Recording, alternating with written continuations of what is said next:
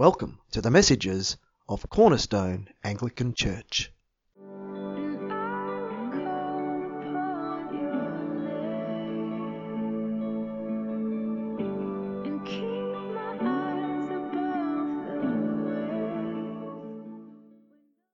When we understand the gift of salvation, we cherish the moment, we surf the wave. In this episode, Padre Andrew unpacks the Gospels and talks about finding our treasures.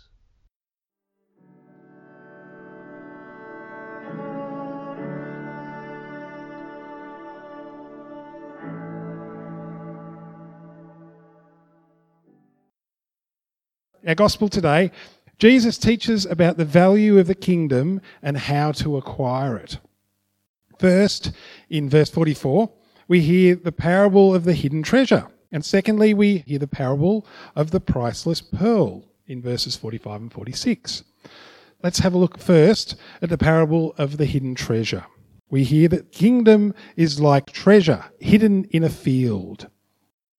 Now, when I was in East Timor, which was in 1999, the civilian population seemed to be wearing dirty, ripped clothes. They were all sort of very unkempt and it looked quite impoverished. This was 1999, so everything had just kind of happened. I was a musician in the army, and we, the band, went over to the John Farnham tour. And we were basically their backing band, and it was amazing. We played in this big football field, and there were thousands of people the local population, they were wearing dirty clothes, they were walking around with their heads down with no purpose in life. Many would queue for one job. Kids roamed the streets. There was barbed wire down the centre of the street. Quite a sad place.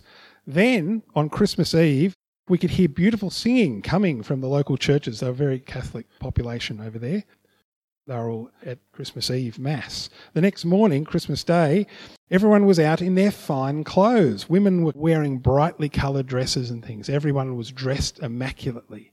Suddenly, everything was clean, pressed, and new looking. It was like their clothes had been buried, only to be brought out on Christmas Day. Items of great treasure were hidden in the ground during Bible times, like we heard this morning in the kids' talk. Of course, there was no banks or safety deposit boxes available. If you had something like money or gems, you'd probably bury it in a clay pot or a wooden box. Certainly, in times of war, the Israelites would cache clothing, food, and valuables to protect them from being plundered by their invaders. And I'd suggest that's probably what the people in East Timor did as well. Sometimes a landowner would die, be driven from his land, or be exiled to a foreign country, and his treasure would be lost until someone discovered it years later. Then, when someone finds this valuable treasure, they would sell everything to own it. In the parable, Jesus describes a man who found such a treasure in a hidden field. Perhaps he was a hired man or inadvertently dug it up when he was ploughing. He could have simply been walking by the field and saw the corner of a box protruding from the ground. Nevertheless, because the field does not belong to him, he goes and sells everything he has to buy the field. The treasure he found is worth more than anything he currently owns. And he is willing to give up his worldly possessions for this special treasure. And some have claimed that his purchase of the field is unethical. I don't think so, and here's why. First, the current owner didn't know about the treasure, or he would have dug it up himself before selling it, wouldn't he? Secondly, the Old Testament law proclaimed a finder's keeper's rule. They said if a man scatters fruit or money, it belongs to the finder. It's kind of like salvaging at sea. Right? We find something in an old boat and it's salvaging, it's finders keepers. And thirdly, if a man had been dishonest, he would have simply stolen the treasure instead of selling all that he had to buy the field, wouldn't he? So ethical, I think. Now to the parable of the priceless pearl. We have a merchant seeking beautiful pearls. Now, a merchant was a wholesale dealer whose business it was to buy and sell merchandise for profit. He would travel far and wide, buy exotic materials, and then sell them at higher prices in areas where they were rare. In Jesus' day, nomadic merchants bought spices, silk, perfumes, jewels from the Orient to sell to buyers in the Middle East. A particular merchant Jesus mentioned is the one who travelled seeking pearls. They were his specialty, of course. And he would traverse the coastal regions where pearls were being harvested and haggle with the divers and their employees for their finds. Pearls were most highly valued gems in the ancient world. Often they were purchased as investments, like gold today. With a costly gem like a pearl, a significant investment could be hidden in a very small place. In Revelation 21, John describes the city of New Jerusalem as so beautiful that each of its 12 gates was of one pearl. The point is, in the minds of Jesus' audience, there is nothing so valuable as a pearl. So, when a merchant found such a valuable pearl, he would sell all that he had to own it. The merchant in Jesus' parable came across one pearl of such great price that he simply had to have it. It's Indiana Jones's holy grail, as it were. Now, in the movie Point Break, back in 1991, oh, oh, such a long time ago, it's a surfing movie with Patrick Swayze and Keanu Reeves. And they were always searching for that perfect wave, weren't they? One owns that moment in time by surfing that elusive, perfect wave. But back to the merchant. In Jesus' parable, he considered this pearl worth more than his other pearls put together and everything that he owned. Like the man who found the treasure in the field, he gladly gave up his worldly possessions in order to buy this one beautiful pearl.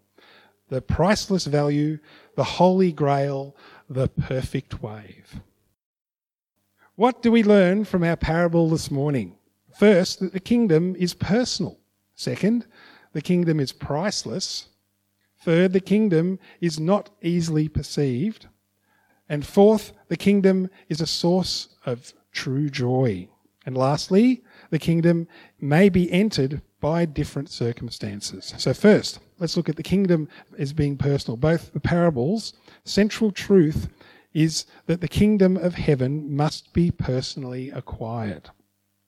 We do not become citizens of the kingdom by virtue of physical birth, but by choice, don't we? Both men in this morning's parable found something more valuable than all they owned combined. Both men were willing to give up all their possessions to own their newfound treasures. Salvation in Jesus Christ is the hidden treasure, and it's the one pearl of great price. For a person to truly have this salvation, they must be willing to give up everything else in life. Just as the men in the parable would examine the treasures without purchasing them, many search for the great treasure of the kingdom. They attend church, listen to Bible preaching, read the Bible, and even undergo baptism and church membership. They can do all this without ever entering the kingdom or generally being saved. Ephesians 2 8 to 9 says, For it is by grace that you have been saved through faith. This is not from yourselves, it is the gift of God, not by works, so that no one can boast. We are only saved by coming to Christ in true spiritual poverty, willing to give up everything to receive salvation. I believe many people made the profession of faith and received baptism and church membership who are not truly saved. Why? Because they wanted to add Jesus to their lives, but not make him Lord. They never were willing to give up everything Christ. Now, Jesus tells us of the young man in Matthew 19:21. He says to the young man, "If you want to be perfect, go sell all your possessions, give them to the poor, and you will have treasure in heaven. Then come and follow me." In Matthew 19:22, the young man heard this and went away sad because he had great wealth. Matthew 13:42 tells us that on judgment day they will be cast into the fiery furnace where there'll be wailing and gnashing of teeth. Second, the kingdom is priceless. Despite the incredible value of God's creation, the spiritual jewel of salvation is priceless. What would a person trade for their eternal soul? What is valuable in this temporary physical world that is worth more than the eternal riches of the kingdom? Jesus says in Matthew 6 20 to 21, Store up for yourselves treasure in heaven, where moths and vermin will not destroy, and where thieves do not break in and steal. For where your treasure is, your heart will be also.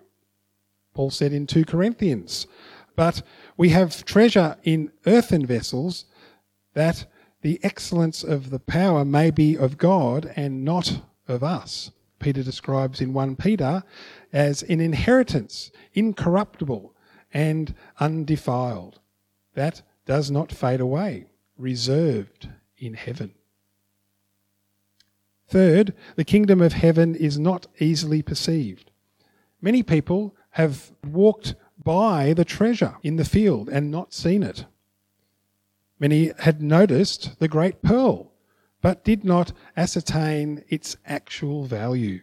In the same way, many people hear the gospel, but resist the beckoning call of the Spirit in their hearts.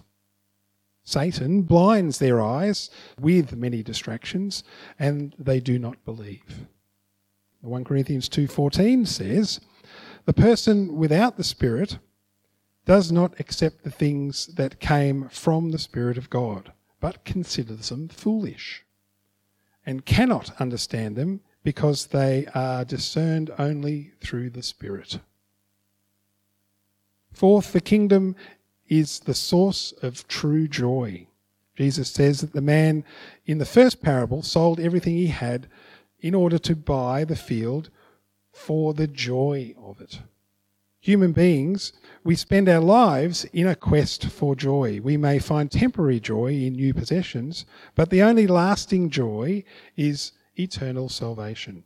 In John 15, where Jesus has given his discourse about the wine and the branches, he adds in 5:11, "These things I have spoken to you that my joy may remain in you, and that your joy may be full." In John 10:10, and this is the message version, Jesus says, "I came so they can have real and eternal life, the more and better life than they had ever dreamed of." And lastly, the kingdom may be entered by different circumstances. In the first parable, a man comes upon his treasure by accident. In the second, the merchant finds a great pearl as a result of a long search.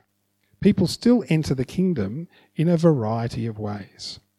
The kingdom may be personal by transaction.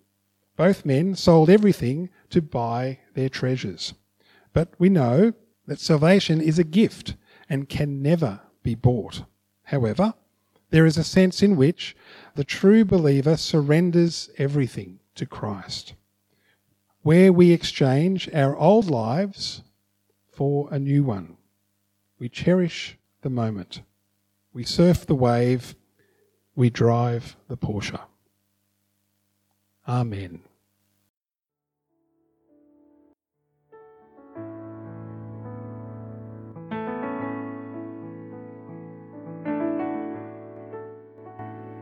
If you'd like to hear more great messages, check out our Facebook page or look us up on the net at cornerstone-church.com.au.